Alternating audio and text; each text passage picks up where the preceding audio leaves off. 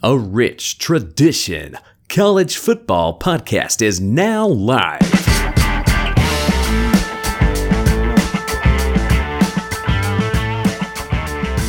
Hello and welcome to A Rich Tradition College Football Podcast. I'm Spencer Van Horn. He's Robbie Steltenboe. Two friends, one love, and that is college football.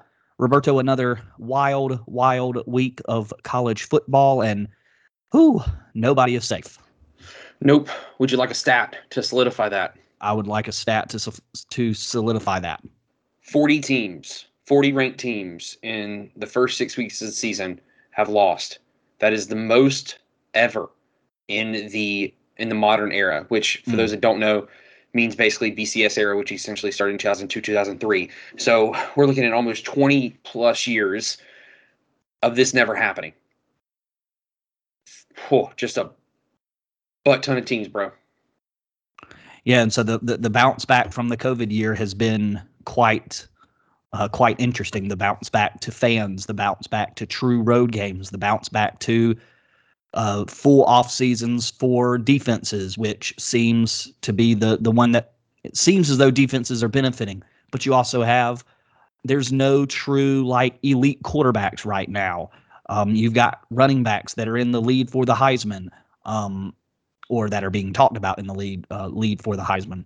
Yeah, can I ask which is really that? yeah, which is really what's important at this point. It's just conversation. Go ahead. Yeah, I, I just want to throw it out there. I, like, if I said Bijan Robinson is the best is the best running back in the country, you say what? I would think Kenneth Walker has a really good uh, argument. No, the, I want to know what who you think is the best. I don't want to. I don't want to hear who could be. I want to hear who you think is the best running back. Um. Yeah, the guy who stands behind yeah, the quarterback and, or beside uh, the quarterback most of the time. Mm-hmm. And then he and then he takes the ball in a, like a direct handoff kind of way. Yes, yes. That guy. Yes. Sometimes he might be asked to pass block. Mm-hmm. Um, look, I, the, the reason. Look, I, I was I was hesitant to say that. Um, I you know yes, th- there were other running backs all over the country, and then just I had already seen Bijan Robinson run before in the, his other three or four other games where he was a focus, but this game against Texas or this game against Oklahoma was the solidifying factor for me. Like I, he, I mean, he, he is he is the dude. He is a dude. I have not seen a player run like that or make plays like that in a game since freaking Reggie Bush. Yeah, he's been uh, he's been quite incredible. Uh, I, I will I will stick with just to name another name. Uh, yeah. The the running back at Michigan State. I think he's okay. been uh, outstanding, especially from a from a you know off the radar perspective. We there were conversations if you were dialed into college football. There were conversations about Texas and um and and Robinson uh, this year that he was gonna yeah. him and Sarkisian together was gonna be something special, and he was something special last year. And you thought Tom Herman probably could might have been able to save his job if he had attached himself to Robinson more. So there was a lot of excitement, and he's lived up to it. I don't mean to say you know the hype was diminishing what he has done. Uh, he has lived up to it for sure. Yeah, I um. Yeah, I, I, this, this season has been incredible. I've already given you the stat. Um, K- Kenneth Walker, though, like talk about tra- winning the transfer portal, right? Yes. Like transferred from Wake. Is that right? Correct. Who, from- who's doing really well without it. yeah, yeah, we're, we're going to talk about Wake here in a few minutes. Uh, I've got some Wake praise to, to give out. Um, but Spencer, like, uh, is there – I really kind of think – as far as news items, I, I've got one, you know, yes, it correlates into a game. Um, so I don't want to, we, we don't have to dive into it just yet, but do you have any piece of news that you wanted to talk about real quick tonight? I don't. I was frustrated earlier uh, by the comments that Dabo made, more Ugh. sort of. Um, yeah. He mentioned there's been a lot of conversation and criticism towards Clemson for not taking players out of the transfer portal, and that maybe that practice has caught up to them in terms of you know, sort of quick fixes, the way Georgia has tried to do it and the way that Alabama has tried to do it, go to the transfer portal and maybe try to grab something to supplement the roster a little bit, to supplement somebody leaving early for the draft or transferring out or whatever.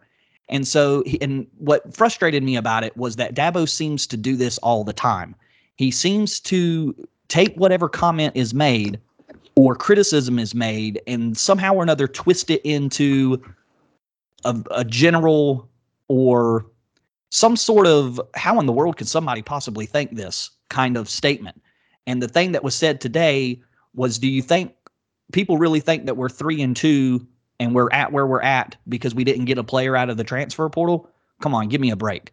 It's yeah. kind of like, no, Dabo, nobody, nobody seriously is suggesting that one player is the difference between whether or not you've, you know, you're doing what you need to do. And so I always get frustrated with him when he turns himself into the victim. One, like there's victims in college football criticism of coaches and programs, and then belittles the thought process of something that other teams have done and have been successful with it. Yeah, like you, you get paid millions of dollars. You like just that alone means that these coaches are allowed to be criticized. OK, Dabo brings criticism upon himself because he constantly can't keep his mouth shut. He has he has gone from this like it is it is just like the Dark Knight quote. You either live, you either die a hero or live long enough to see yourself become the villain. And he has become the villain. He has. He has. Mm-hmm. And and like I can't stand him now. Like and I hate that. And because, I love that movie quote. I, I will fit that movie quote with any possible situation I can, and I'm glad that you fit it. Uh, you fit it right there. Well, I'm I'm here for you, buddy. I appreciate um, that. Just like I'm hoping that uh, our Braves can be here for us tonight, as both Spencer and I are Braves fans. They are in game game four of the N L D S, and it is top bottom of the seventh, four four tied. So listen um, at you giving out the baseball breakdown. Wow. Well, listen, like okay, look, I, I'm, I'm glad you brought that up. All right, so just really quickly, because I, I want you to affirm this. Uh, on the podcast, because I have some friends who um, who do listen who think that I've just always hated baseball. And I, you've known me long enough to know you have been my friend long enough to experience my when I've I been was, friends with you long enough to know that, yes, that is true. What? That, yeah. No, I'm but, just kidding. But, but we will affirm that there was a time until about two thousand fourteen or fifteen when I was a Braves fan. I was watching many games. I was dialed in. But just around fourteen, fifteen, I just stopped. Like, will you help me and affirm that today? Yes, there was a there there was a time when there was Braves being watched, and then you drifted away from it. And it didn't and help. I, the whole Upton thing did not help. Yeah, there was there was the unloading of Kimbrel and all yeah. of those guys from a group that just wasn't panning out. Fresh faced Freddie Freeman. Um, look at you remembering exactly when I bailed. Yeah, that, that that that would be the. That that's when a lot of people walked away because they were not happy about unloading Craig and unloading everybody so but Freddie. I yeah. remember I remember losing Kimbrel, and I just was like, look, I understand from a financial standpoint, but he was just so important. He was so clutch. And then the whole Upton thing, and I just it just I, I hated it. Um, anyway, we're not here to talk about baseball. Um, but thank you for doing that for me because I, I feel like they're my my friends don't believe me when I tell them that I used to actually be dialed in quite a bit into baseball. Um, but we're happy but, to have you back. Yeah, thank you. Uh, so look, man, we we are having like we, we don't have to talk about it anymore or speak on it anymore. After this weekend, can we all agree this is two thousand seven incarnate, reincarnate? Can we just call it that? I think in certain ways, yeah. I mean, I don't I don't know every single crazy detail from two thousand seven and sort of how to compare the crazy details from now to then, and maybe that's not necessary. But no, yes, yeah. we we are having a uh, a pretty nuanced year where I, I'd like to know who the elite quarterbacks were back then. Like, did we have a class of quarterbacks who we were wildly excited about in, you know, in pro yeah. potential and that yeah. sort of thing? You looking it up now? Mm-hmm. I, I can tell you Matt Ryan was one of them. Well, Pat White would have been one of them too, wasn't he? Because he was him and Steve Slayton were terrorizing Big Ten football or uh, Big East football, and then so I'm, I'm and then had to rip our hearts out. All right, so two thousand seven, this is two thousand seven Heisman Trophy voting. You ready for this? Yeah. All right. A name that we should, like, we're going to feel stupid for not mentioning off the bat, Tim Tebow. Um, oh, yeah, duh. Yeah. He uh, won I'm, the Heisman, didn't he? Yeah, and I'm still upset that he won the Heisman that year. I think, he, got, deserved, I, I, I think he deserved a Heisman, but I, I just don't think it was that year. Well, um, wasn't that the year of twenty touchdowns and uh, both throwing and passing? Uh, yeah, well, he had thirty-two touchdowns. So, yeah, yeah, he, it doesn't have his running stats on here, but I'm assuming that's it. I, for for me, it was Darren McFadden. Darren McFadden was... Oh, yeah. Like... And Felix you know, Jones. Yeah, and, and, and not to mention... Peyton uh, Hillis. Yeah, bro. On the cover of the video game, Peyton Oh, Hillis. My gosh. Oh, my gosh. I, I'm getting chills just thinking about that team, that, that running back uh, trio. All right, it was Darren McFadden, Tim Tebow, uh, Colt Brennan, Chase Daniel, Dennis Dixon, Pat White, Matt Ryan. Yeah, those are the quarterbacks in the Heisman candidate list. Dennis Dixon, the early days of Oregon before they became, you know, Nike Oregon. I guess they were still Nike Oregon, but before they became the big shots, mm-hmm. Dennis Dixon. Guess who had the most passing yards of those quarterbacks? Colt Brennan. Matt Ryan. Mm. How um, many did Matt have to get over Colt Brennan? He had forty-five hundred yards that year over Colt Brennan's forty-three hundred. Um, Brennan threw more touchdowns, thirty-eight touchdowns, um, to, to Matt Ryan's thirty-one, but um, Matt, Matt Ryan threw the most interceptions of any of the quarterbacks with nineteen. So um, if there's, so if Matt Ryan's there, and, and we can sort of agree that Matt's put together a very successful N F L career, borderline Hall of Fame career, is there anybody right now that you feel like could go on that's going to jump to the N F L and and push for that kind of career? Yeah, Kenny Pickett. Okay. K- Kenny that Pickett almost Heisman. Fits exactly because yeah, one hundred percent. It's Pitt and yeah. A C C and one hundred percent. Uh, K- Kenny Pickett, by the way, Kenny Pickett for Heisman. Uh, he was off this week, or I'd be listing off his stats. But Kenny Pickett, um, just again, Kenny Pickett for Heisman. Um, I-, I would say Kenny Pickett probably again. Uh, uh, I don't know. Look, Stetson Bennett, baby. well, here, here's no. the thing. Like, I, we have to be honest here, and we'll talk about that here in a minute, more in depth. But C J Stroud is kind of putting on a show lately, bro. Yeah. Oh, sure he is. Like, I, like, I, I would have only imagined time would have, you know, is is what he needed. What is yeah. what a lot of young quarterbacks have needed is just a little bit of time, get it figured out, and then they're good to go. Yeah, they Oregon just caught Ohio State at the right time. Mm-hmm. I don't like. Look, we're gonna find out soon. There's some big games coming up with these with, with the big three or four in the in the Big Ten East, but the Ohio State Buckeyes are starting to creep up as being one of the scariest teams th- this season. Um, you know, midway through this season, um, Spencer, the news that I had is that we have a quarterback controversy in Oklahoma, mm-hmm. and this will segue directly into our review games of the week. Actually, before I say that, how did we do this week on picks? Uh, you went four and two, and I had a surprising five and one. Heck yeah! I was very excited about so five a, and one. I have a one game lead. Is that right? If I did the math earlier, I think, and I've actually misplaced that piece of paper, I think you're at thirty-seven and twenty-two, and I'm thirty-six and twenty-three. So, okay. yeah, I, around, yeah, one game lead. So, I missed on Arkansas by one measly point, and I got everything else right. Georgia, Notre Dame, Oklahoma, Iowa, and Arizona oh. State. Okay, so let's talk about Oklahoma again, because I'm I'm livid. All right, look. I First of all, I was feeling mad. I was mad at myself. Like, literally, you can ask, uh, you, you will never talk to Cody Dan, but if you did talk to Cody, uh, and my friend Chris Gailey, listener of the show, um, they were with me while we were watching the end of that game um, in Texas, Oklahoma. And when Oklahoma wins that game, I said, I feel so stupid right now. And Cody's like, why? I was like, because I, I was wrong about Oklahoma. He's like, and Cody, thank God for you, correct him. He's like, no, you weren't. You said that they were a fake I D with Spencer Rattler at quarterback. Spencer Rattler is not the reason why they won that game. Caleb Williams is the reason why they won that game. And he was right. I I was right about Oklahoma under Spencer Rattler. And if he stays in the game, if he plays that entire game, who knows? Like, Texas is still probably scoring points right now. But Caleb Williams comes in after so many people have called for him to come in. And, man, he just showed out, man. He just showed out. Yeah, and yeah. credit to Lincoln Riley for making the call, for making the call, for yeah. doing the deed, for saying, "Okay, man, you're, you know, you've got a leash. It's this far. You you've got to come through. You've got to live up to. You've got to find a way." And somebody mentioned it. Caleb Williams is just willing to do things that Spencer Rattler isn't willing to do. That first touchdown, was it the first touchdown throw? Oh. The crazy fifty-yarder or something that or was the run, the fourth, the fourth and one run.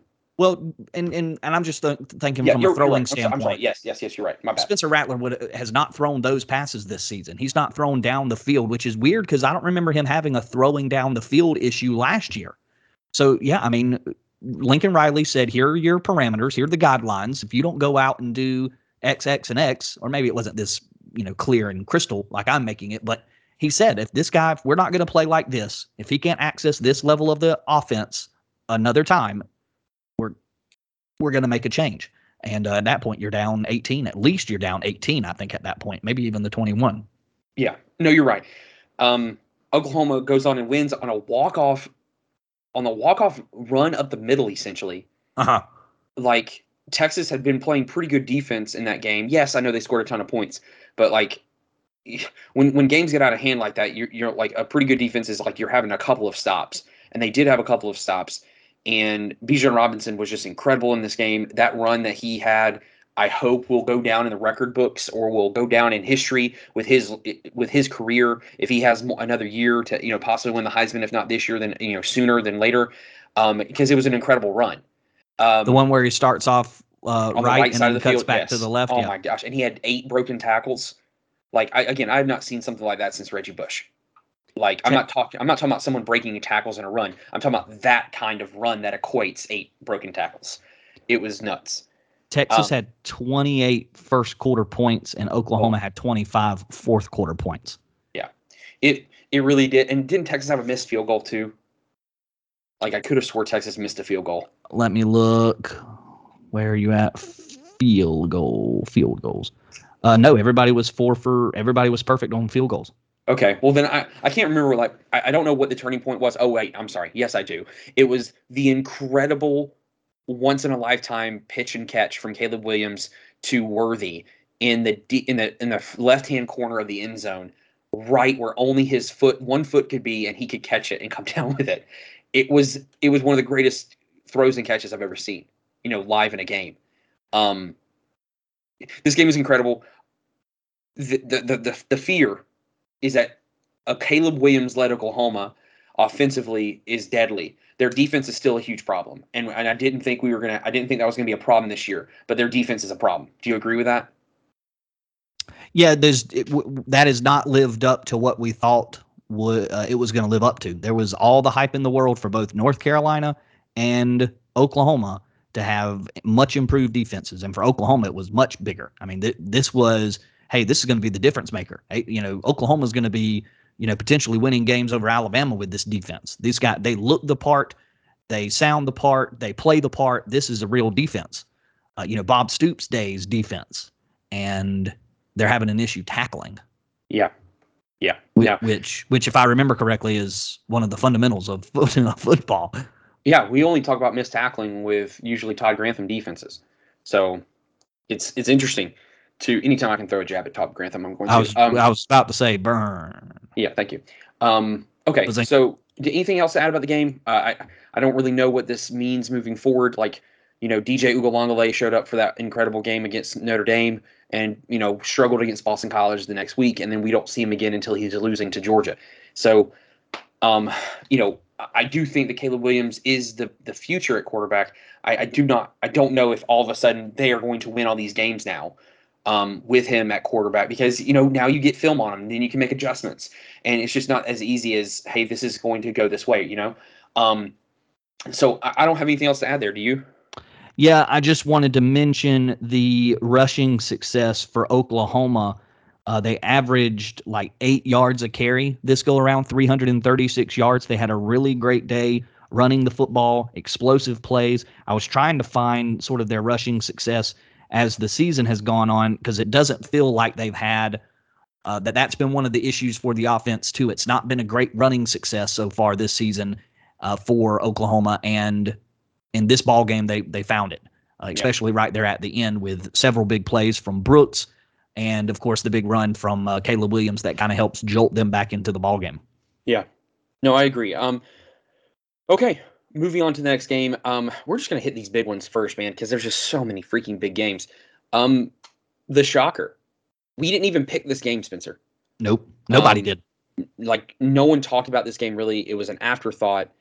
Um, Texas A and M beats Alabama forty-one thirty-eight on a last-second field goal, literally a last-second field goal, um, giving Alabama Crimson Tide their first loss of the season in, uh, you know, with the twelfth man. With Kyle Field. And, uh, I mean, for me, you know, we, uh, we've had plenty of time now to hear the hot takes and stuff like that left and right. I'm I'm not ready to call the demise of Alabama. I'm not that stupid. Um, I do think they have holes. I, I do think they have issues that, you know, that are, that can be a problem. Um, but Robinson Junior should have gotten the ball a lot more. And that's that's as far as the Alabama side and what I would have expected. That that's what I walk away from. Robinson Junior, the running back, uh, had one hundred forty-seven yards rushing, and he easily could have had over two hundred had they just fed him the ball more. Yeah, and what's crazy is he had twenty-four carries. So two things that I wanted to mention. Nick Saban uh, alluded in, in sort of after com- comments after the game that, hey, you know, maybe we we could have challenged them more on the ground in the red area. Two for six mm-hmm. scoring touchdowns in the red area for Alabama. Two for six scoring touchdowns. And so challenge them a little bit more with the ground game. And I wonder, second point, I wonder if the thirty-six carries from last week against Ole Miss had something to do with not giving him the ball a lot this week. You know what I mean? Yeah. They, and they gave it to him twenty-four times, which is still plenty, especially in today's world. So I, I wonder if that had any... And I don't know if we'll hear it. I don't know if they would say it, but I wonder if that had anything to do with it because they're thin. He had twenty-four carries, and the next guy had like two, two or three. It was not a big yeah. rushing day for the Alabama backfield. It was a big day for for that guy, for uh, Robinson, but it wasn't a big day for everybody else. Dude, and we're used to seeing that for them. Where's Trey Sanders? No clue. He I don't think he was in the box score at all. Like, like, but that's my point. Yeah. Like Trey Sanders was one of the high. I think two years ago when he, when he was coming out of high school, he was one of the highest recruited running backs in the country. Like, I, I just, I don't know where he is. And I, look, they're, they're just, okay. Let's, let's just put, let's just put our, our critical hat on for a second. Okay. It, it did catch me off guard that they didn't go for it on, you know, go for it on first down, go for the first down when they were in the red zone instead, you know, instead of kicking the field goal. I don't kind of understand that, but here's what I definitely don't understand. Their linebackers are still an issue, man. In coverage, at least. Mm-hmm. And their, their, their offensive line isn't, did not protect the quarterback as much as I thought they would, but more, more, more shocking than that, their defensive line is not getting the push nor the control At the, at the line of scrimmage that they normally do. Mm-hmm. And yeah, yeah, they weren't winning the point of attack, especially, you know, on offense or defense, especially there in the first half. I think they gave up three of their four sacks there in the first half. Now, when you and I talked on Saturday or Sunday, I think it was Sunday, um, because we usually always take time to decompress the games and stuff. Uh, you said that you thought, you know, you're not worried about this. You think, you know, you think, Cur- or you think uh, Kirby, you think Saban's going to figure it out and it'll be okay. Do you still feel confident in that a couple days later? Or, yeah. Okay. Yeah, okay. I mean, just because it's Nick, and I feel yeah, like yeah. they'll they'll fix. I say fix. They will address. They will make adjustments because Nick's one of Nick's comments after the game as well centered on we weren't great with communication up front on offense, backs and uh, offensive linemen and sort of sliding protections and such. We weren't great with that communication early on. We did address it, and we did better in the second half. So it's something we're improving on, or we were able to improve here. So I, I would imagine that's something that you can improve upon going forward.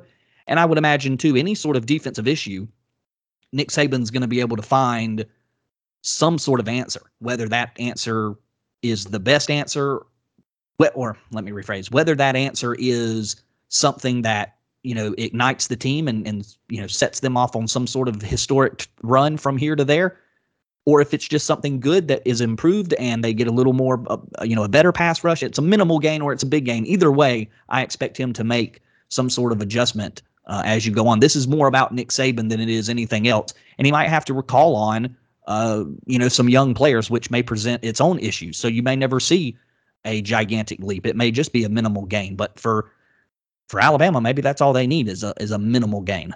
Yeah. No, uh, my my concern is just, oh, Freddie, please tell me you did it. Freddie Freeman, you are the freaking man. He just is a home run. Braves are leading five four. Well, I'm glad that you said that because now I get to watch it, uh, you know, ten seconds later. Oh, my gosh. I'm sorry, buddy. My bad. I, well, it's nice to know what's coming. Where can I put a future bet down? uh, it wouldn't uh, matter. I'll, I'll be your almanac. I'll be your almanac for you. Um, the majestic tongue. Out, my Freddie. Gosh, let's go. Okay. The face of the franchise. Look, he, here's my here's my concern, and here's why I am just not quick to say, yes, they'll figure it out. Look, money, if you made me bet money, I would say, yes, they do. But just to play critical for a second, Nick Saban should – no, the Nick Saban we know would have corrected this after the Florida game if it was correctable. this season. That that's my problem. I don't know. I don't know if this stuff is correctable this year, because like drop passes are going to happen. You know, they had a lot of drop passes. I, I didn't get to see the number of how many he had, but I don't expect that to happen again as far as drop passes. But the same things they had problems with against Florida, the point of attack, the line of scrimmage, that was a problem with against Florida, and it was a problem again against A and M. And there's only probably maybe two other teams in the S E C that they're going to play this year that can that that can pose a threat to them. And so I ask you this, Spencer. If I if I gave you one thousand dollars and I told you to bet one way or the other, do you think Bama loses a game before the S E C championship?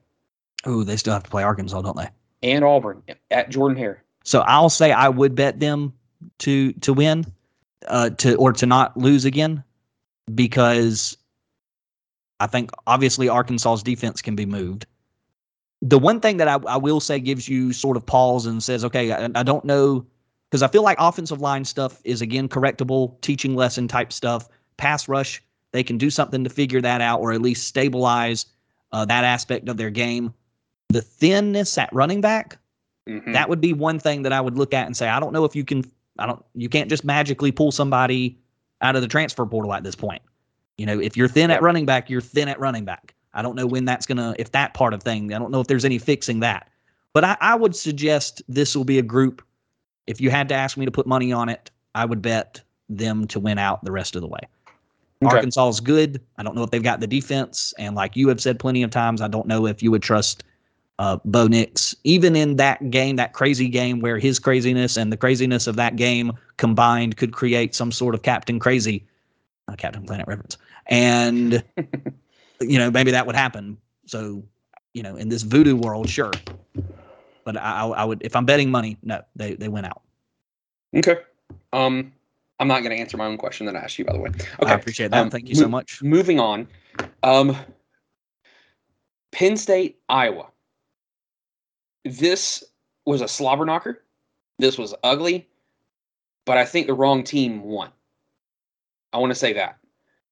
And I say that because when you're you're up fourteen to three against the number one hundred twenty-third as of today, one hundred twenty-third ranked offense in the country, when you have when you're up fourteen to three on them, you have a really good chance of winning the game unless the quarterback who's been playing really well breaks his collarbone or hurt or hurt his shoulder or whatever and is out for the rest of the game in the second quarter. Mm. So then comes this bright-eyed this bright-eyed, sorry, let's say wide-eyed freshman comes in on on the road at Kinnick Stadium. And he's just awful in the second half. Yeah. And give all the credit in the world to Penn State's defense for not letting this game become a slaughter. But Penn State loses to Iowa. And I, I am I hate it for Penn State. I really do. I, I hate it for them because they should have won this game. That they had the perfect game plan, but you just you know, um, what's his name? Uh, Pat Forty said said it really well on Sunday. Look, your job as a defense is to get to the quarterback and hit the quarterback. You're not trying to hurt him, but you are trying to get to him and hit him.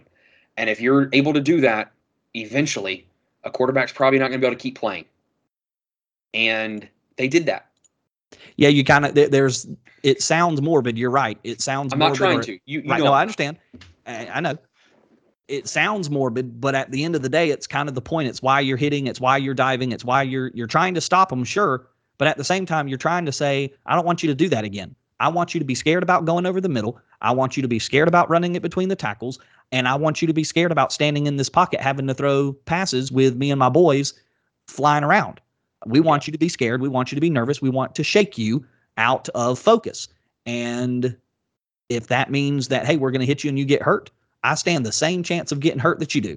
So, and I don't have guys protecting me if I'm the defensive line. So, yeah. you know, yeah. That that could be a part of this.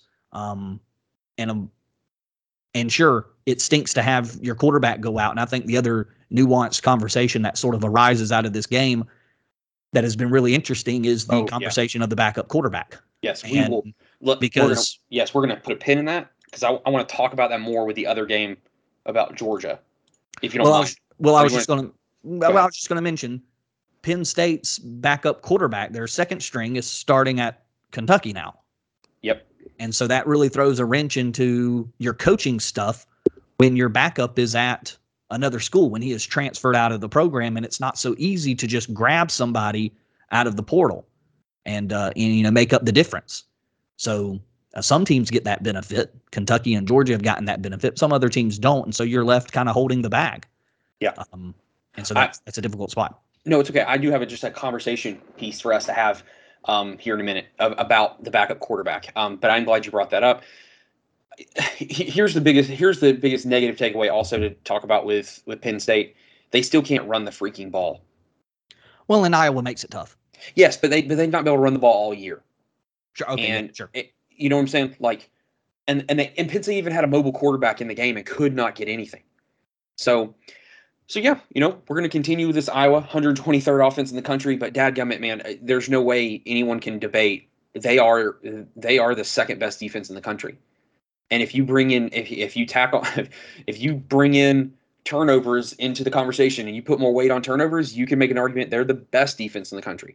You took the words out of my mouth. And uh, setting up short fields, uh, their defense complements their offense very, very well, uh, creating those short fields, and then their special teams unit assists that defense really well. There's there's you know M V P chance for the punter at Iowa, M V P chance for the punter at Iowa. Yep. That's he incredible. Is, yes, he, he is he is the best punter in the country. It's not even close. He is he is their most important player. And people want to say, well, he's a punter, you know, that means they didn't do well on offense. Well, the name of the game is not necessarily to score more points all game. The name of the game is to score more points by the end of the game than yeah. your opponent. And and Iowa does that. They do it better than anybody right now. Um, well, I'm sorry. They don't do it better than anybody. They they cause turnovers and they strangle you better than anyone else in the country. So let's m- quickly mention these other games because we get we we got I, we got some good good responses from people this week on our uh, on our stuff. Um, uh, Michigan, Nebraska. This is so heartbreaking. I am so sick of seeing Nebraska lose close game after close game after close game. I'm kind of pulling for Jim Harbaugh to sort of prove himself. Yeah, um, I've been on that bandwagon for yes. a while. Um, I'm not so, there yet, but I agree. Yep, with I, you. I understand that, and that's fine. And I totally get people not being on the bandwagon or not being there. Because, you know, Jim Jim Harbaugh has made it difficult, and obviously the losing to all of your, you know, top rivals makes it difficult as well. But I'm a fan, or I'm a believer in just give the guy some time. Just give him some time. Petrino, Bobby Bowden, Dabo Swinney, it took some time. And really when you look at Nick Saban and, and Urban Meyer, they didn't win championships their second year as head coaches. Saban did at Alabama, but it takes some time to figure it out and to get it ready and to get it going. So I know Jim Harbaugh's been a head coach for a long time, but some some time to figure it out. And maybe this year it looks a little different. It feels a little different. There's an energy that's a little bit different for uh, for this Michigan they, team. They have, the so, best, they have the best running back tandem in the country. And, like, and I heard somebody mention that there have been trends where it's Michigan fumbling the ball at the end of the game and Michigan yeah. shooting themselves in the foot. It just so happens that the time they get it turned around, they're doing it to a team who has had it happen to themselves plenty of times already.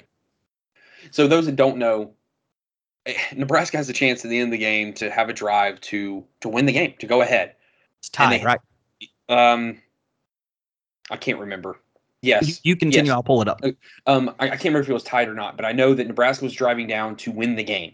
And on a third and short, Adrian Martinez has, has a great run. He um, he has a great run. He he tries to get more yardage, and he fumbles the ball. Michigan takes over, and then they kick a field goal to win. Is that right? I'm pulling it up. Right. I think that's right. Yeah, it ends thirty-two twenty-nine, so yeah, field goal yeah. wins it. Yeah, they kicked the field goal to win the game. I just felt so bad for Nebraska. You're absolutely right about the Jim Harbaugh stuff. I'm not really talking about who their opponent was. Sure. Just this is the third game, the third loss they've had, where they've had an opportunity to win the game, and something happens, and it's just, and it's not even really like well, the two big losses against Oklahoma, the like the loss against Oklahoma and the loss this weekend was because of Adrian Martinez making a fatal mistake. I, it's just heartbreaking. I just hate it. For, I hate it because here's the thing: I I am off the, the I am off the Frost needs to go, you know, wagon. If anything, I think Nebraska has shown that they are just they are a quarterback away from being from being a great team, because you look at what their defenses have done, what their defense has done against teams this year who are better than them that they've played against, and look how good their defense has been, and look how much they've produced offense, even though Adrian Martinez has moments of brilliance and then horrible moments that cost them the game.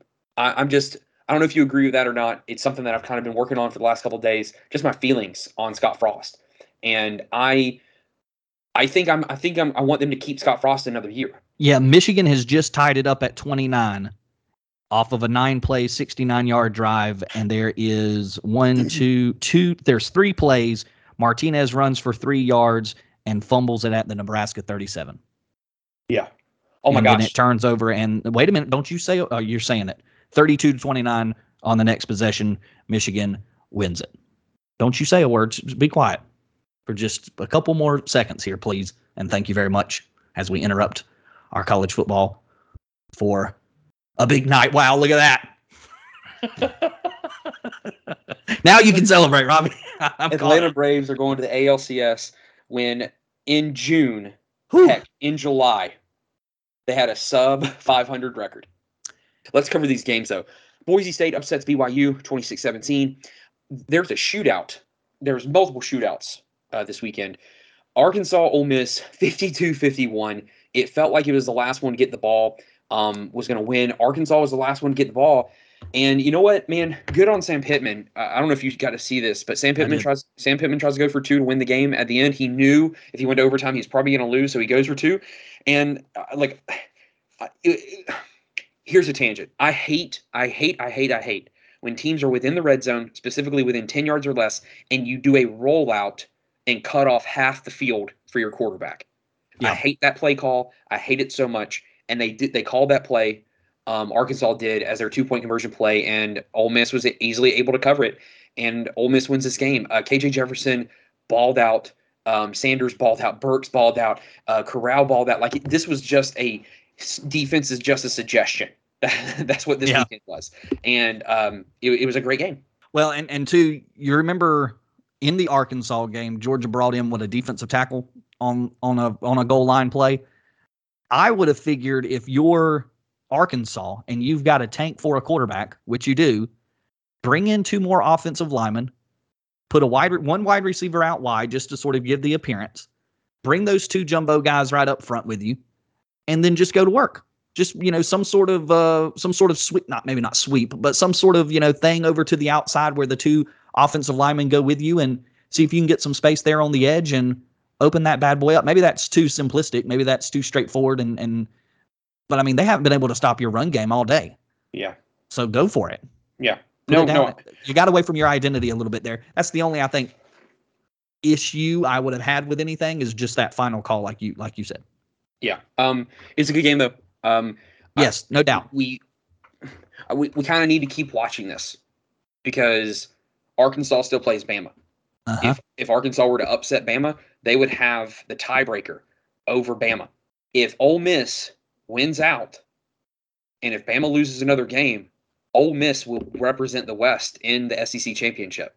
I know that sounds crazy right now for us to say, but it's true. Well, and, and one of my reactions at the end of the night on Saturday after you and I got off the phone, and I might have even said it to you, I uh, did this whole thing on the radio show this morning about it being October, Halloween month, and the lots of scary themed mu- movies, and how, you know, in the horror genre, uh, a lot of times uh, death means some sort of transformation into something, you know, supernatural, zombies or vampires or Michael Myers and Freddy Krueger and whatever else. Supernatural abilities come after you die. Undefeated Alabama died over the weekend. Zombie Alabama, we got we got to watch out for Zombie Alabama. And, he, so, and, here's the, and, and to add yeah. to that, sometimes Zombie Alabama be like twenty-eight weeks later. Uh, zombies, they be they be running fast. Mm-hmm. Yes, yes. Or uh, what? Wor- World War Z is is it World War Z or is it just World Z? I it's World War Z. World, World War Z. War Z. It's based off a book. You should read it. It's a really good book. Uh, the book is better, but anyway, as usual. Yes, uh, per usual, except in the case of Forrest Gump. I don't know That's if you knew that. I don't know if you knew that. That is one thousand percent true from what I understand about the book. Dude, one thousand yes. percent true. Yes, the, the book that that book is hot garbage. I don't shit. even know the way I've heard the book described. It doesn't sound like the movie and the book should even be linked together outside of character names. A hundred percent. You know, there, there there's times when like it, it's almost like uh it's when people say that you're that you're related to each other, but it's really like seven cousins and sisters and like a couple of stepbrothers and sisters in between. You know, yeah. that's kind of well, what it is. And, you know, at the end or the beginning of comic book movies, you know, movie based on D C. You said indoor characters. And made me think of Star Wars, by the way. Thank you. You're welcome. So at the beginning or the end of comic book movies, you know, this movie based on comic book, you know, Marvel comic book characters. That's what it sort of feels like Forrest Gump is. This movie's based on these characters. It's not actually what goes on in that book. Look, this weekend, uh, as far as Arkansas, Ole Miss, or, or, or the S E C West, it is it, like it really is kind of up in the air. We ex- uh, many would expect Bama to go. I'm just saying, with that loss and with Ole Miss's win over Arkansas, they're now creates and because Ole Miss only has one other like tough opponent that I think could actually beat them in Tennessee, which they play this weekend. It, like there, there's a chance Ole Miss goes undefeated, and then and then all the pressure is on Alabama. And so I just wanted to throw that out there because you know we didn't talk about that earlier. Um, all right, look, we get. I have to make mention of this. Wake Forest continues to be to win. They're undefeated. For they they win forty to seven or forty to thirty seven in overtime against Syracuse. Good win on them. Tennessee beat the brakes off South Carolina. I'm trying to think if there's another game I missed. Oh, to, to time travel back to Friday night. Arizona State beat Stanford um, at at Arizona State. Arizona State's defense showed up, and oh my gosh, Arizona State had the sickest uniforms um, that I've I've seen from them yet this year. Um, can I just have a suggestion, please, Pac twelve? Can you never, ever, ever, ever have a game that starts at ten thirty at night again? For Especially on a Friday. I mean, you're Jeez. you're playing Friday games in order. You and obviously the the frustration becomes that in California or in Arizona or Colorado or wherever, they want to play night games too. It's just like, well, night games over here are, you know, eleven thirty at night over on the East Coast. So you guys are going to have to sacrifice something somewhere. If you want to get seen, if you want to gain some traction, all those different things. And there are tons of people who love Pac twelve after dark. But it is not the most, you know, maybe you can have one or two games like that. But you've got to encourage your schools and the T V contracts, whatever, to schedule earlier. And yeah. you guys have got to get creative with how to get people in the stands for those earlier games. I, I, yeah. That might stink. It might be hot. You got to figure something yeah. out. They need to travel to the East Coast. Just kind of like come over here on the East Coast and you can play. Um, if we, you can play at night all, all the time you want. Um, a, a pick that we that I got wrong here, um, Notre Dame beats Virginia Tech on, on a last-second field goal. Uh, I, I Notre stand, Dame's battle-tested, baby. Man, jeez Louise. Who would have sure. thought I'd turn into the Notre Dame guy on this I podcast? Know, I know, I know. Like, like, but tell me, you're not confident in them, are you? Like, mm-hmm. you don't feel confident picking them against. Like, I picked an upset. No. They they had a, they needed a last second field to win the game. Like, they don't. I don't really think they play anyone of tough value anymore, except for North Carolina, which we'll get to in a second. Who knows um, what they're going to be? Oh my gosh, they play Virginia and Stanford. Those la- those are the last two teams on their schedule that I think actually could beat them. Um, but I, I just, I this Notre Dame team just frustrates me to no end. Um, okay. Um, let's talk about the big game real quick. Okay. And I say big game because it, it was two ranked opponents. It was at Jordan-Hare. Georgia, they kind of manhandled them. They did what they kind of wanted. All, Auburn, Auburn had a three point lead, three point lead for like four minutes of the game.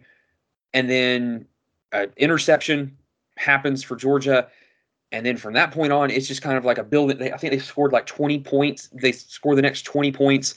Auburn finally, Georgia finally allows an offensive touchdown again, um, which was a really good run, by the way, by Tank Bigsby to to keep his feet going and to not uh, not you know not be taken down easily. Georgia, to, to your comment earlier about the, the backup quarterback, across the country there are a bunch of teams that if they lose their starting quarterback, they are in a lot of trouble. Penn State showed us that. Ohio State is in trouble if they lose Stroud. Um, Alabama is in trouble if they lose Bryce Young. Um, I don't know about Florida. There's a reason. yeah. Florida might be excited to have their backup yeah. quarterback. There's a reason why he's not playing. Like, I, I, I still believe that. There's a reason why Anthony Richardson is not starting for them. Yeah, the um, fan base might be excited right now, but yeah. Dan, Dan Mullen knows. But if there are, if there are two teams in this country that have that have benefited greatly from either time with their backup quarterback or just preparation with their back, backup quarterback, it is Texas A and M, who just beat Bama with Calzada. And it is Georgia with Stetson freaking Bennett. Well, I think you could maybe add Oklahoma to that. Uh, yes, yes, yes. I'm sorry. That that is a good call. I, I didn't even think about them in the in my in my thought process of this. But yes, you're absolutely right. But when I think of Georgia, they have had they have had two straight ranked opponents, and they have covered the spread plus more and dominated these opponents with not only a backup quarterback, with two, their two leading receivers are either a freshman or a redshirt sophomore who is a three-star. Which, by the way, I'm supposed to do this really quickly. Chris Cayley begged me to do this today. Can we please quit talking? Can the commentators quit talking about McConkey like he is like five eight, like Steve Smith? This kid is this kid is six foot, almost two hundred pounds. He is not small. He is not wiry. He he is he is an athlete, and he he is fast. He you know like I don't know if you've heard that at all, but like, is he only six feet tall? Yeah, man. He don't play. He don't play six feet. That boy plays well, like I'm he's five six seven, feet. So everybody's tall to me. That's fair. McConkey is, like I said, a redshirt freshman. He is leading the team right now with two hundred eighty yards receiving. Um, he has two touchdowns. Uh, I think both of them were in this game. That's not right. No, he has he has a touchdown in another game. He just has a sixty-yard pass from Stetson Bennett. Stetson Bennett is winning this game, or is winning these games in dominant fashion with with truly freshmen and no, I don't want to say nobody's because they're balling out, but just people who were not recruited highly by other teams. That is how they're winning. And that is why I am so freaking impressed by this Georgia team. Yes, they are ranked number one in the country as of today. I know that humility is one week away. They could lose this week. They could lose the next week. They could lose at any point in time. I am just talking about right now with this Georgia team. You cannot tell me it is not impressive for how badly they are handling these teams and scoring points the way they are and putting up yards the way they are with beat up with a beat up offensive roster. What do you think, Spencer? No, I've been I've been saying it the whole the whole time. Get healthy, get healthy, get healthy, get healthy. And the health just is coming along slower than we all thought it would. And you even suffered injuries in this ballgame, and you still continue to roll. You suffered an offensive lineman injury, that a guy that couldn't return. Maybe he could have returned, but he didn't return for the ballgame. Uh, you had a, a safety that had to leave the ball game, uh, separated shoulder. They got it back in, and he might have been able to go, but Kirby was like, it's not one hundred percent, so we're not going to go back in. Uh, I think health is a big thing, and then depth has been, been a big thing. We kept saying it over and over again. Alabama could sustain injuries to several positions on the roster, and they could replace that guy and keep moving. Georgia's in a position right now where they're doing that week in and week out. And Stetson Bennett is the is the best example. It's the easiest example, and it's the biggest example. Literally, it's the quarterback position. So, yeah, no, Georgia has been has been uh, trucking right, right along to the point where people don't even know that they have injuries because you're smashing yeah, Arkansas thirty-seven to nothing, and everybody's like, "Oh yeah, this is just going." And and Georgia's got to do some stuff on offense, and we don't love this and that about the offense, and blah blah blah. They're almost talking in a way where you're like, "I don't know if they know that there's people hurt." yeah, like I, I don't want to hear anyone else. I don't want to hear any more criticism at Kirby not being able to uh, not be able to develop talent. Look at Stetson Bennett. Look at McConkey. Look at A D Mitchell. Those three guys were not highly recruited. They were either walk-ons or they were three-star guys, and they are balling. And they were playing great on the road against an Auburn team that was ranked eighteenth in the country. Bo Nix is a joke, and he continues to just make the weirdest mistakes I've ever seen. Um, but yeah, um, go Dogs. I just I get to say it, and I feel I feel pretty happy about saying it. Go Dogs. Uh, so this week the question was, uh, what are the top five teams that have impressed you most based on preseason expectations? Uh, first is Matt McGowan. Um, thank you for your uh, thank you for your uh, answer here, all you guys. Um, he says Michigan State, Tennessee, Cincinnati, Iowa, and he is a Kentucky fan, so obviously Big Blue. I, I agree with all that, but Cincinnati. Yeah. Yes, yes, I would agree with that as well. Um, Cincinnati came in undefeated last year, took Georgia all the way to the last minute. We we many people picked them to make the pl- be one of the group of five teams to make the playoff. Zach Anderson um, says Oregon State, Kentucky, Penn State, Iowa, and Texas A and M. I can see Penn State just because of how bad yeah. last year was. Maybe you're, yeah. I can see that. Yeah, the the one that I would maybe push back on is A and M, but like because if we're only basing off one win, like look at the rest of the season.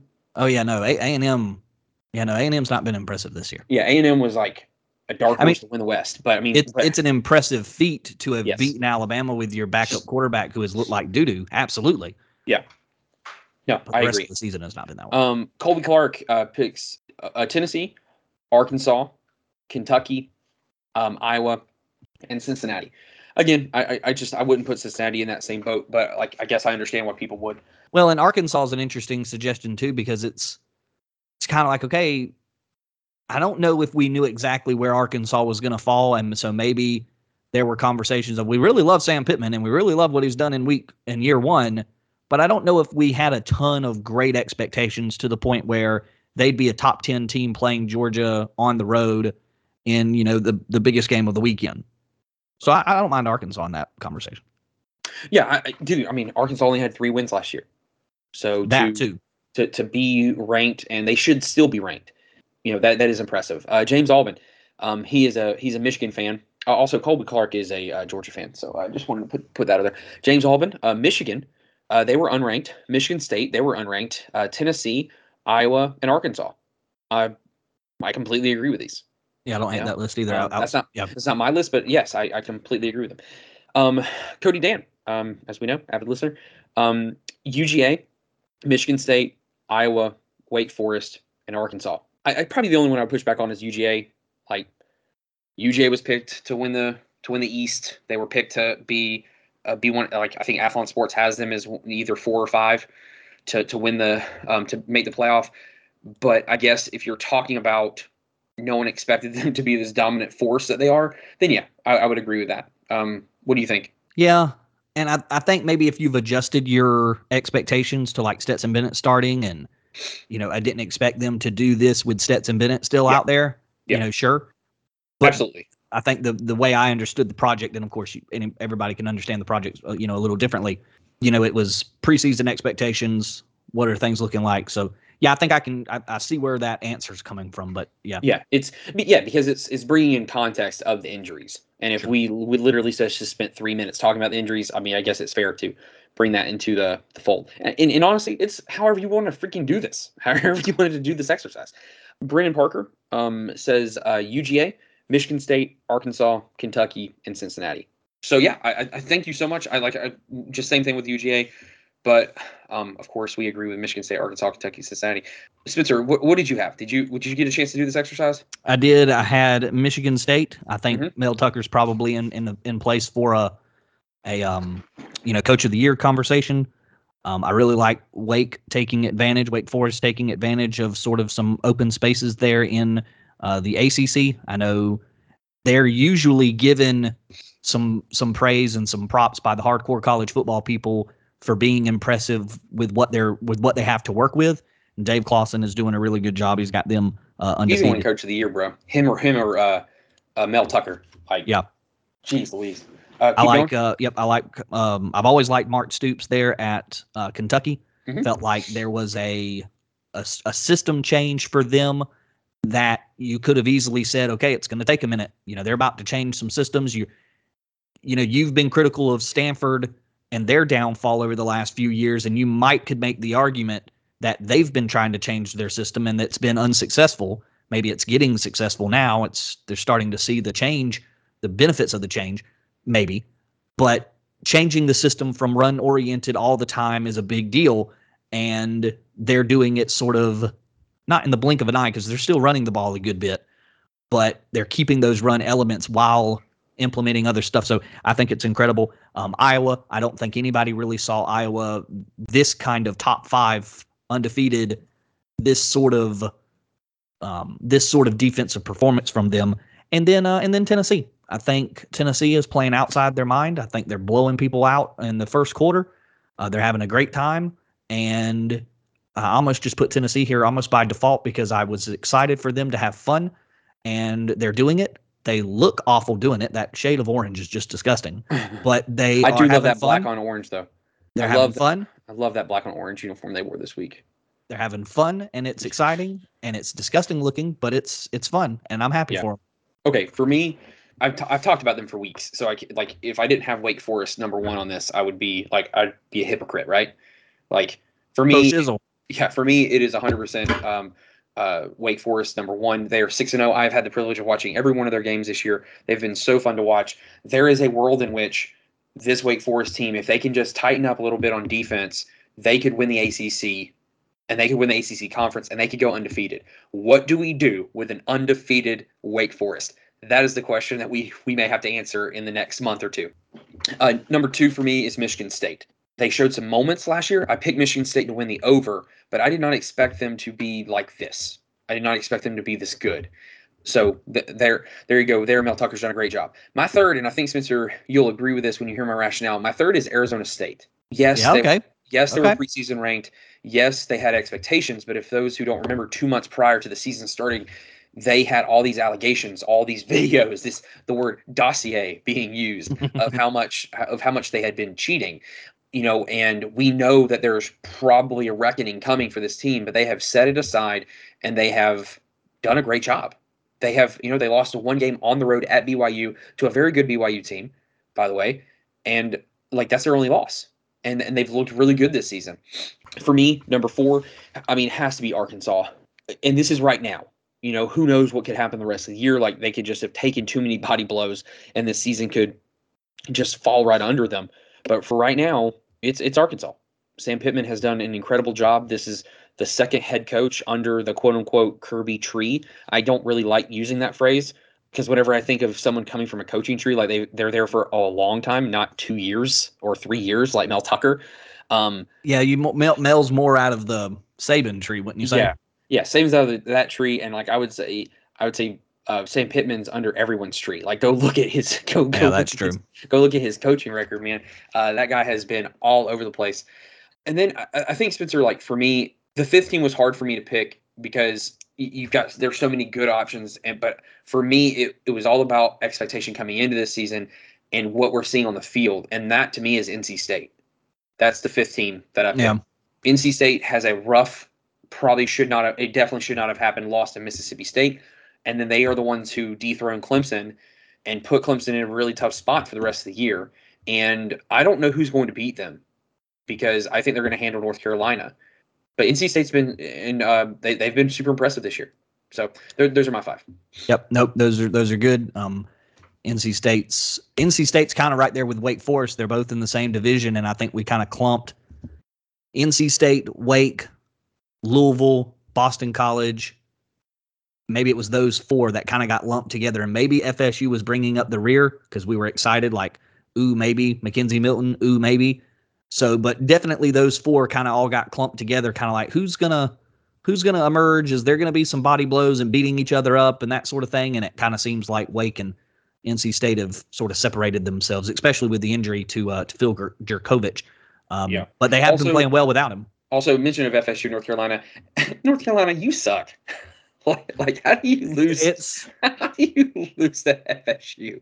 It really is a conundrum beyond belief, really? And I'm mad at myself for not being a little more Johnny on the spot. You you were questioning North Carolina. I was going along with a lot of the stuff, and I should have been right there alongside you questioning because I've I knew it from year one to year two of Mack Brown. Like, got like they're winning. But they're lo- they're winning close and they're losing close. Mm-hmm. And I just don't love all of the closeness here that's happening. Closeness is great team wa- teammate-wise. You know, y'all can be know, close proximity. Like, you, you, you can be friends. Like be be friends. But, bro, but chill out on the, right, on the scoreboard. Yeah, come on now. Yeah, like, um, yeah I, I agree. Picking that up. But, yeah. yeah, so things have been not like, okay, they're separating. They're really showing out against everybody. No, they they had been inconsistent, and and this year's a perfect example of it. They go and they lose that opening game to to Virginia Tech, and they only score seventeen points or whatever it was. And then the next two weeks, they go and score one hundred eighteen points the next two weeks. And so you look at the stats, and you're like, oh, North Carolina's doing great. You look at the rest of the games, you look at the rest of the season, and it's kind of like, yeah, they have these explosions, but then they come in, they put twenty-five on the board against F S U. So yeah. weird. Such yeah. a conundrum. Yeah, buddy. Um, Stigma. Yep. All right. So let's let's pick some games this week. Uh, we've only got we've got six or seven games. Uh, these shouldn't be too tough to break down. Um, also, since we're sitting here watching, I know you've been we've both been watching some of this game. Louisiana is putting it on App State. I'm glad I picked them. I've been waiting for this Louisiana team to be this impressive all year. They're up twenty-seven to six. All right. Anyway, Um, first game of the night, or first game of the week, is on Friday night, seven o'clock, E S P N, in the Carrier Dome. Um, Clemson going on the road at Syracuse. Um, trying to trying to see if I can find a point spread here, Spencer. Um, I think it's, I think it's still, I think it's like thirteen. Clemson. How are you feeling? What you got here? I'll let you go first. I'm going to take Clemson because I still okay. like just yeah. the fact that they've got the talent. Um, defensively, they've been they've picked up the two losses on um on their defensive line. I think they're absorbing those things. Okay, they're coming off the bye week. Mm-hmm.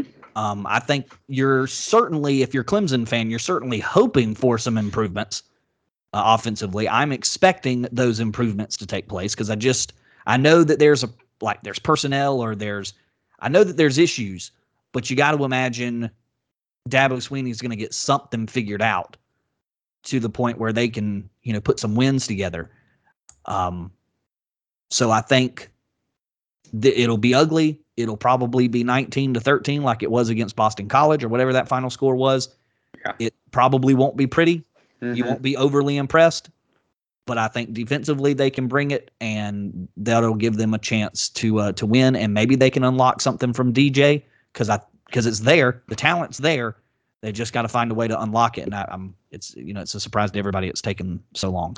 Yeah, it's still uh, taking long. Yeah, I'm taking Clemson only because I think their defense can stop them. Uh, Syracuse wants to run the ball. Like that's that's their bread and butter. They want to run the ball. Uh, Clemson's defense is still very good at stopping the run. They're only allowing one hundred yards per game. one hundred. I'm sorry, one hundred two point six yards per game. Um, surprisingly enough, Syracuse has a a decent defense. Um, and so I think this game will be close, like you said. Um, but give me, give me the tiger. I'm sorry, give me the Tigers. Um, I'm not allowed to say Tigers unless I'm talking about L S U. Um, next, let's go to Auburn versus Arkansas. There, it's at Arkansas. It's a noon game. I hate this Arkansas that they have to play the noon game. Um, is that two weeks in a row now? Yeah, that's two weeks in a row now playing the noon game. I'm sorry, is that three weeks, three weeks in a row. Oh my gosh, oh, yeah, right. We put that together at the same time, twinsies. Um, give me. You're welcome.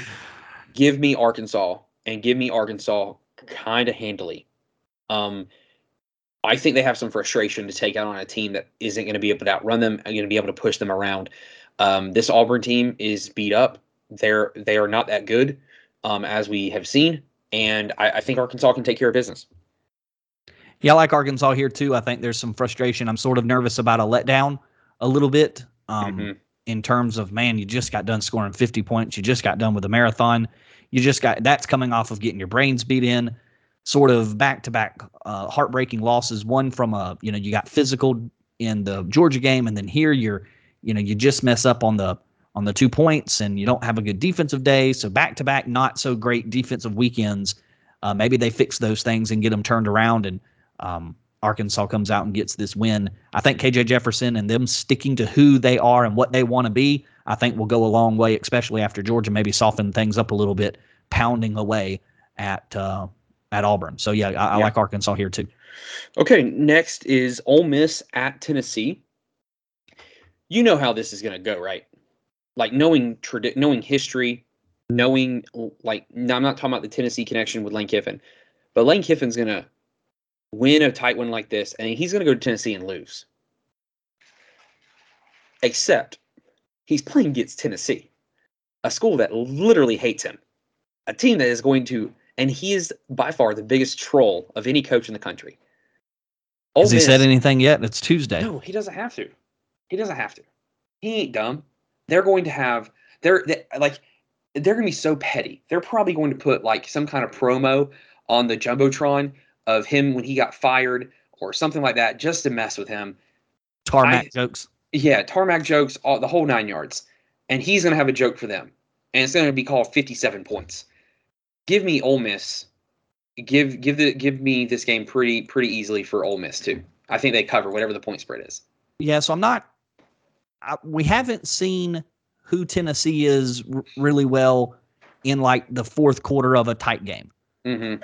And I think if this turns into the score fest that it could be, um, I'm I would be interested to know who's Hayden uh, Hooker, Hendon Hooker, and who is this Tennessee team when they're in a dogfight in the in the fourth quarter, if it even gets to that. the teams that they have played who have sort of outmatched them or equaled them or um, or or overmatched them have been able to separate and sort of close out the game easily. Uh, Pittsburgh and uh, Florida. So I, I think Ole Miss wins this game uh, here as well. Yeah, we continue to have the same picks, um, but I think this one's gonna be different. Oklahoma State at Texas. Mm. The mullet. L- look. I think last week, going back to your body blow theory or your, you know, being exhausted from the type of game that they had to play last week and then turn around and have to play an Oklahoma State team that I think has the best defense in the conference. This is going to be this is going to be a dogfight. This is going to be an ugly game, but give me the mullet to upset Texas, man. Yeah, so I think this is a big spot for Texas to sort of prove it wasn't fake. Yeah, that that they can, and and at the very least, they've got to be in this game. They can't lose twenty to ten and sort of look pedestrian.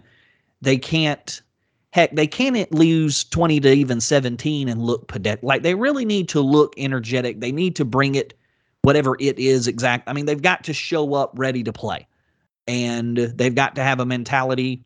You know, this could be a big culture-setting moment for Steve Sarkisian, coming off of a awful loss to Oklahoma. You're playing another conference rival. And so uh, this will be a big opportunity for, for that. But like you've said, Bijan Robinson is a guy that you can go with all day. And if he's a, if he's angry, you know, that's usually assist to running back when it comes to running. Uh, thank you, Adrian Peterson. Uh, so I like Texas here to hold on and sort of continue that. I think they've made some strides here with, with Casey Thompson at the quarterback spot. So I like uh, Texas to uh, figure it out, to keep working on it, not get down, and uh, come through with a win. Do you think I'm ridiculous? No. Okay. Because I feel like I'm stepping out a little bit on that one, but I just something tells me like that this is the best uh, this is the best defense that Oklahoma State's probably had since in you know since to that two thousand twelve team with Oklahoma State um, or fifteen team, sorry. Uh, but anyway, all right, next game. B Y U at Baylor. B Y U is getting their starting quarterback back. Um, in uh, I think his name's Hall. Um, let me just confirm that really quickly. Yes, Hall is going to be back this week. Um, like I know Baylor's five and one, and it's at Baylor. Like that's the only thing that gives me hesitancy. But like I kind of I think B Y U's a good team. I think there's a reason why they beat you know they they beat Arizona State. They um. They beat Utah. They beat Arizona. They beat, you know, you know what I'm saying? Like, I think there's a reason why they won these games. And I think Baylor's good, but I don't know if Baylor can put up points, you know, on, on, the B, on a B Y U defense that has a bunch of thirty-one-year-old uh, Mormons who just came off a mission. So let, let me let me get B Y U with what feels like an upset, but it's really not. Yeah, I like, uh, I like Baylor here, I think. Um, I'm really sort of just almost coin flipping on this one. I have to be honest. I'm, yeah. I'm not as I'm not as read on both teams, but I think I they like some things from Baylor. They like better. to run the ball. They're they're yeah. sixteenth in the country in running the ball. Yeah. And B Y U is. I'm just trying to help you. No, no, no. I, and and stats. I've seen these um, numbers. I've seen some okay. of the, the basic numbers of, you know, Baylor has done. They don't B Y U, give up a lot of points. Yeah, yeah, yeah. I, I just have, I've liked some of the. Uh, on surface things that I've seen for Baylor, so I'm leaning their way. Good for Dave Aranda too. If if just saying yes. it ahead of time, if they win this game, good for good for Dave Aranda.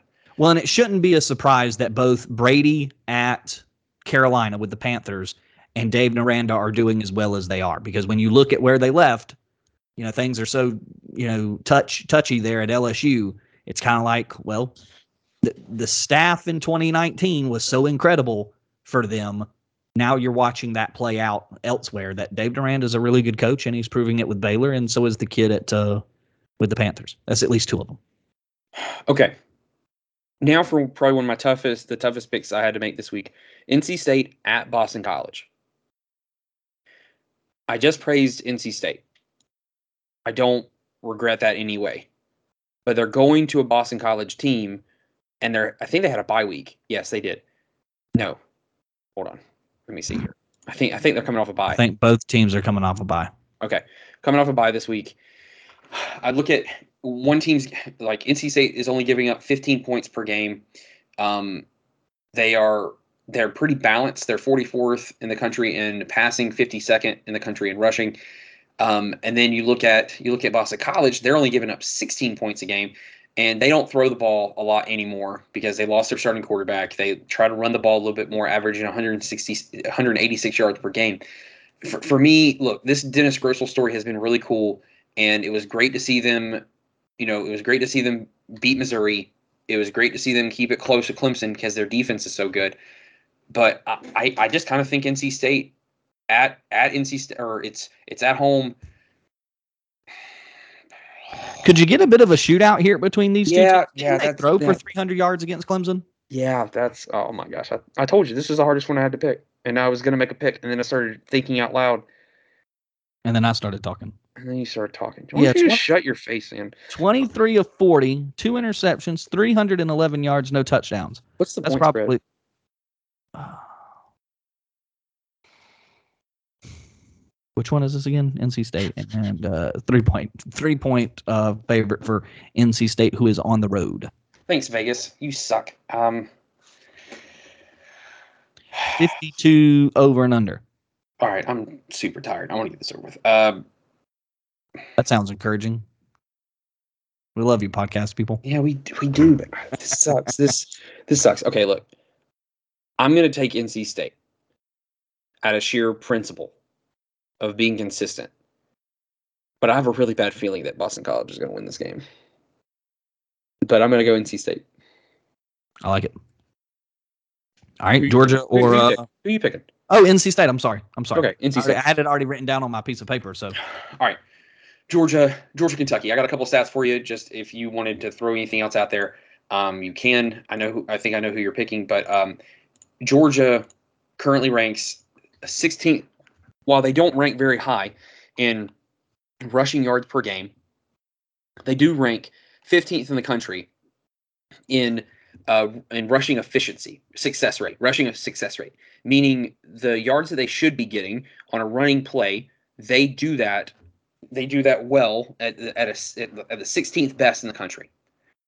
They we know what they're doing defensively, but I was really kind of I was really surprised to see that they are twenty-seventh in the country in points per game, and they are you know the thirty-fifth rushing, they're sixty-second passing. But we kind of understand that that Stetson Bennett. Oh man, I have an awesome another stat for you. You're gonna love this, Spencer. I was I was all over it today doing some research. Um, Stetson Bennett. All right, I laughed out loud when I saw that o- that only eighteen of Stetson Bennett's sixty-two passes were thrown when Georgia was up by more than fourteen points. I'm sorry, yeah, more than fourteen points. That sounds like a baseball stat of you know on Tuesdays when it's raining. Yes, playing yes. against the American League. one hundred percent. He, he doesn't. He doesn't have to throw a lot. No, and they don't. Yeah, no. And he has a he has an incredible he has a ninety-five percent total Q B R. He has a sixty-nine percent completion percentage. He has not had to throw more than twenty-one passes in a game. And he's thrown for only eighteen passes when Georgia is ahead by le- I'm sorry, less than fourteen points. So so he doesn't have to throw the ball a lot. And this Kentucky team, like I'm I'm happy for them. Like they've done, they've done really well, but they're missing their number two wide receiver for the second week in a row. They're going to be missing two defensive tackles. One's their stud starter, who I can't remember his name, and another one is a pretty uh, is pretty important too. Kentucky is seventy-ninth in the country in allowing sacks this season. Their offensive line, like being this, I, I don't know where this narrative came from that they're this elite offensive line when they're seventy-ninth in the country and giving up sacks, and Georgia is like top five in the country in getting sacks. So. Give me Georgia. It's at it's at Athens. Game days want to be there. Give me Georgia, but I do not think they cover the twenty-four point spread.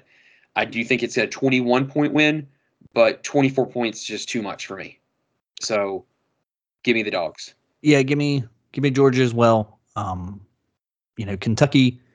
I like Kentucky. I like Mark Stoops. I like what they're building over there. I love it actually. Yeah. But but the dudes are where the dudes are. And Kentucky did not play a great game. They didn't play their best game when they when they won against L S U, F- Florida. Oh, Florida, yeah. Um, now and well, and that that leads to the second point. They didn't play their best game against Florida, and they still won. And you might could give them credit for that, but it's kind of like Florida, you know, Florida played poorly too, and it's sort of like you you'd, you'd like to see if if there's a team struggling and and. you know, shooting themselves in the foot, you'd really like to smash on that foot and then punch them in the, you know, punch them in the nose and, and really go for it. And Kentucky never really took over the opportunities when they were there. Now they, you could say they did that against L S U, but nobody's overly impressed with L S U right now. There's mm-hmm. all sorts of turmoil up front. So congratulations, wins are wins, and, and you've performed well and you took advantage and you did just enough and you looked impressive against L S U and all those things are great and wonderful. But um, yeah. Dogs. Also, just just to throw this out there, a narrative that keeps being built, and I'm not saying it's wrong, but the passing game of Kentucky. Kentucky only rank, Kentucky ranks ninety-seventh in the country in passing yards. Right. one ninety, yes. one ninety-seven yards per game. They're running the ball. They're twenty-fourth in the country in rushing with two twelve yards per game. They are only they're only scoring. They're ninety-fourth in the country in, in points per game with thirty-one points per game. You know, yes, their defense is good, giving up seventeen point five. But man, whenever I look at this team, like I don't, I don't see an offense that is going to that, that can do this, that can win this game. I just don't see it, especially missing, uh, you know, one of your wide receivers and missing some talent on the D line. Yeah. All right, Spencer, agreed. We have gone way too long, but I hope, I hope people, long. I hope people have enjoyed this podcast tonight. I hope they have as well. We appreciate you uh, listening, and uh, find Rob on Twitter at uh, Spider Dude sixty-four. That way you can participate in the uh, questions of the week. And then uh, I'm there on Twitter as well, Spencer underscore Van Horn, V A N H O R N. Two friends, one love, and that is college football. Be sure to like, rate, review, and subscribe. We'll catch you on the flip-flop. Later.